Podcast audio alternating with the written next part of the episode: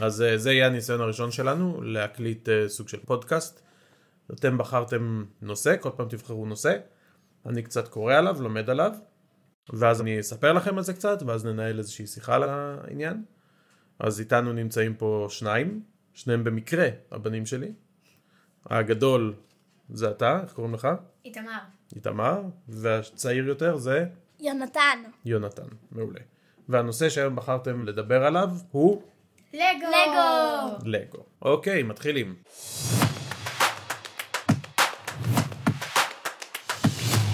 הסקרנים.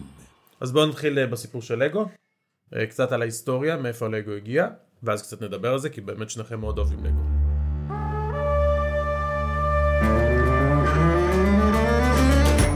הסיפור שלנו מתחיל ב-אלף תשע מאות שלושים ושתיים, כשגם באנגליה וגם בדנמרק שני נגרים, אחד שקוראים לו אולה קריסטיאנסן, והשני קוראים לו הילרי פייג', שניהם החליטו שהם רוצים לייצר צעצועים לילדים מעץ.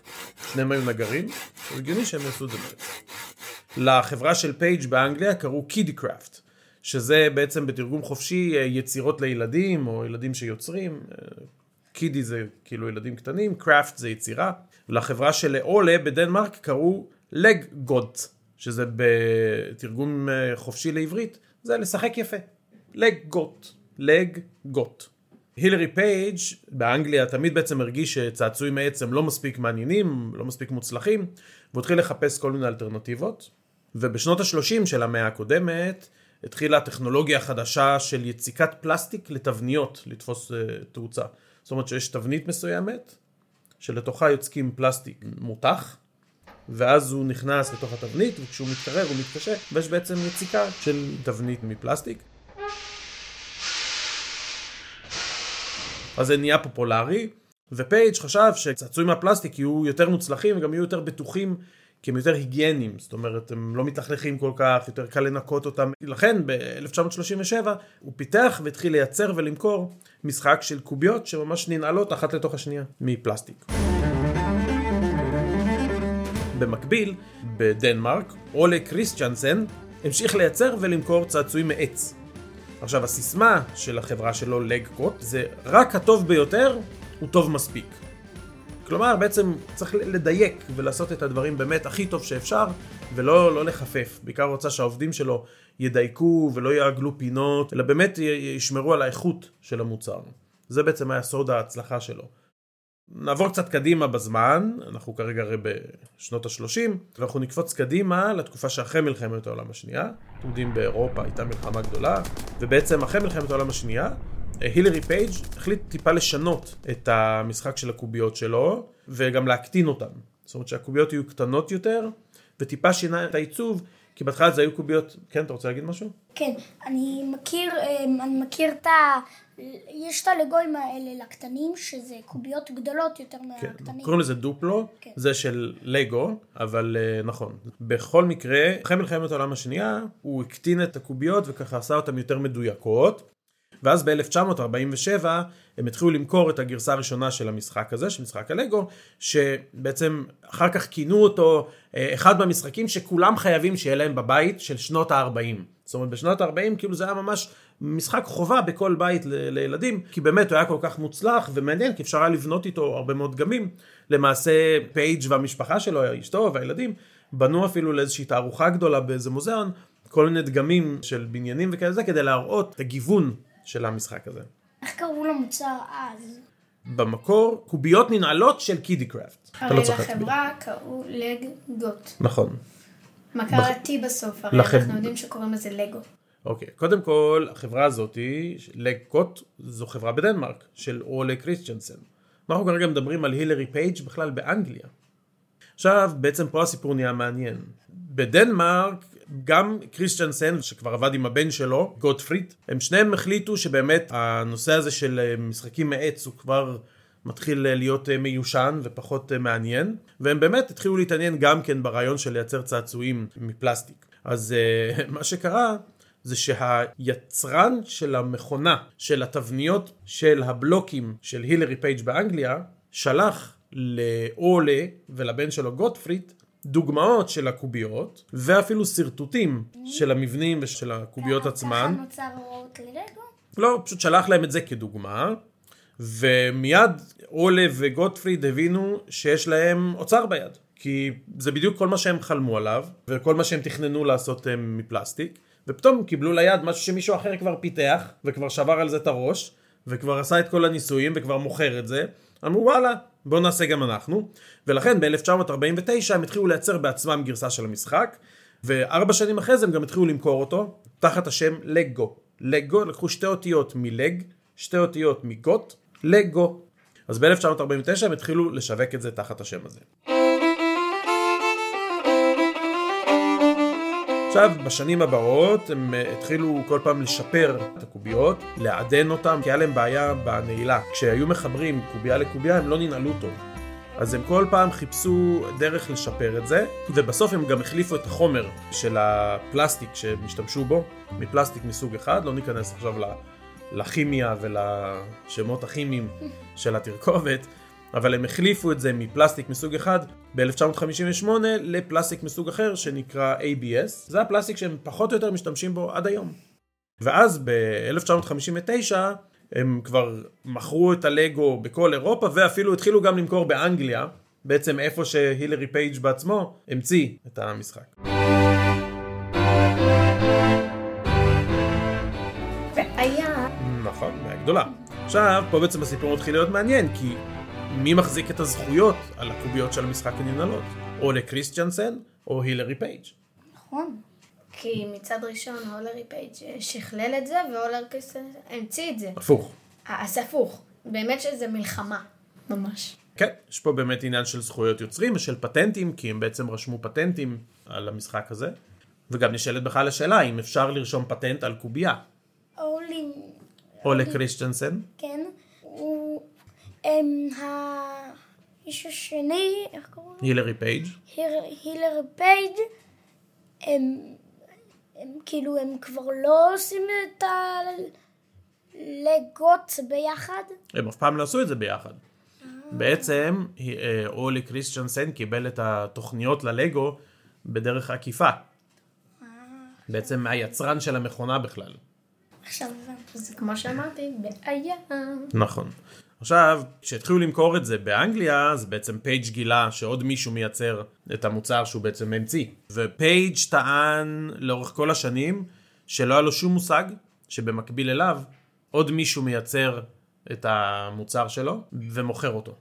לעומת זאת, לגו, שלא מכחישה שהרעיון של פייג' היה קודם, הם טוענים שאולה קריסטיאנסן יצר קשר עם פייג' ושאל אותו, תגיד חבר, אכפת לך גם אני אעשה כזה? ופייג' אמר לו לא. אבל המשפחה של פייג' מכחישה את זה מכל וכל. הם טוענים שזה לא היה, שזה לא באמת ככה היה. כן, אבל אם זה באמת קרה? לא יודע.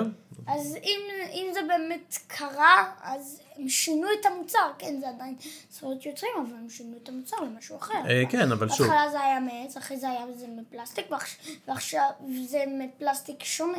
כן, אבל שוב, הרעיון הוא הרעיון. אתה חושב שאתה ממציא את המכונית, נכון. רושם על זה פטנט, ואני עושה את אותו דבר רק בצבע אחר. נכון. אוקיי. אז בעצם השאלה העיקרית היא, האם המוצר שאנחנו מכירים כלגו, בעצם באמת שייך ללגו. עכשיו, מה שבסופו של דבר קרה, שאנחנו יודעים מי, מי, מי יצא המנצח הגדול מכל הסיפור הזה, כי כל העולם מכיר וקונה לגו, ואף אחד לא קונה קידי קראפט. ולמעשה ב-אלף תשע מאות שמונים ואחת חברת לגו קנתה את הזכויות ממי שירש את קידי קראפט ושילמה סכום של ארבעים וחמישה אלף לירות סטרלינג עבור השימוש ברעיון. שזה בדיחה, כי זה כלום ושום דבר ביחס לרווחים שלגו עושים נכון. מהמחירות של לגו. זה ממש סכום מגוחך. מה שהכי מוזר זה קוביות. אז זה גם אמור להיות הרבה יותר נמוך מ-ארבעים וחמישה אלף. לא, זה לא הרבה כסף בכלל ביחס למחירות שהם עושים. אוקיי, עכשיו אתם רוצים קצת נקודות טריוויה על לגו? אשמח, אשמח ביותר. אוקיי, אז אין ספירה מדויקת, אבל נכון לשנת אלפיים וחמש עשרה, אתם רוצים לנחש כמה חתיכות של לגו ייצרו? אלפיים שלוש מאות חמישים ושלוש. אוקיי, ואתה כמה חושב שייצרו? רק לכם יש יותר. לגו? בדרקון הזה יש כמעט אלפיים. אתה צודק, אז מיליון. מיליון. ואחד. ואתה? שתי מיליון. שני מיליון. ואם אני אגיד לכם שנכון ללפני שבע שנים ייצרו כ-שש מאות מיליארד קוביות לגו. אני פה לרצפה. כן, זה פחות או יותר המספר בהערכה.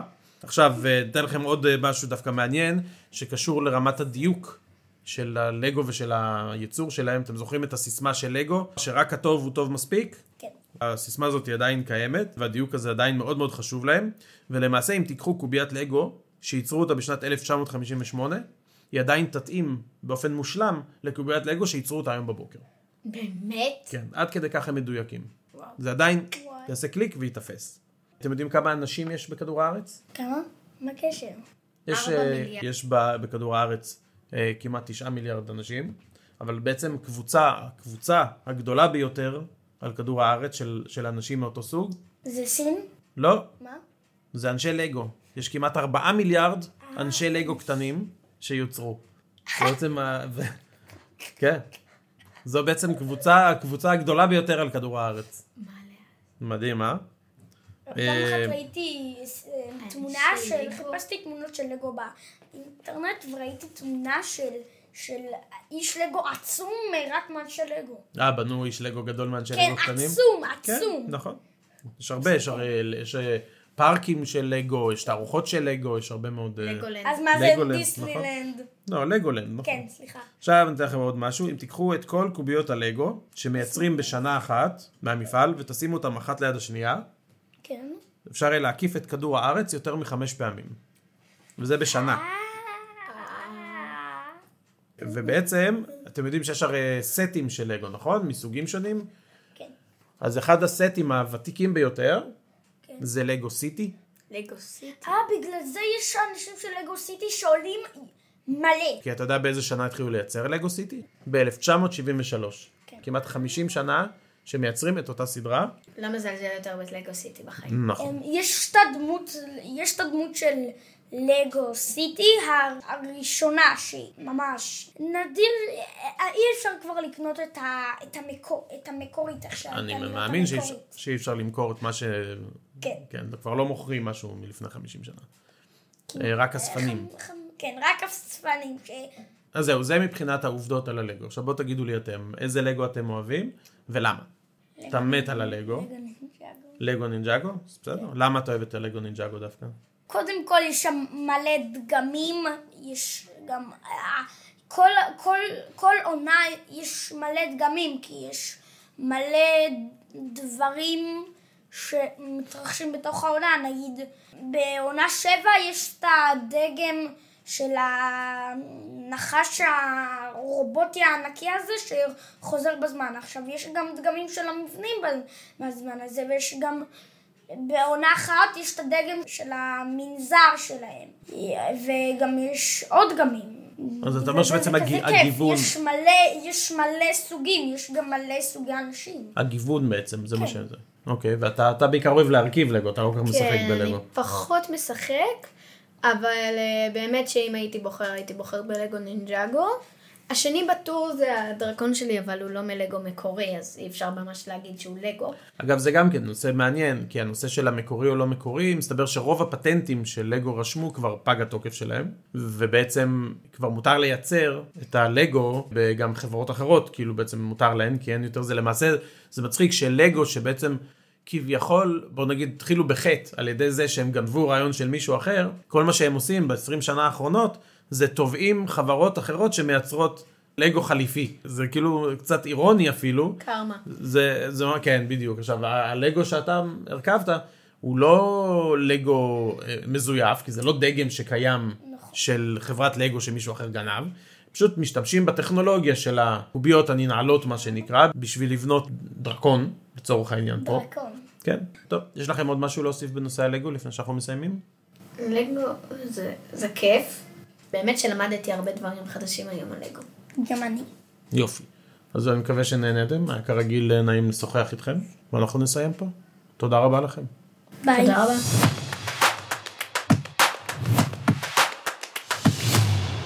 הסקרנים.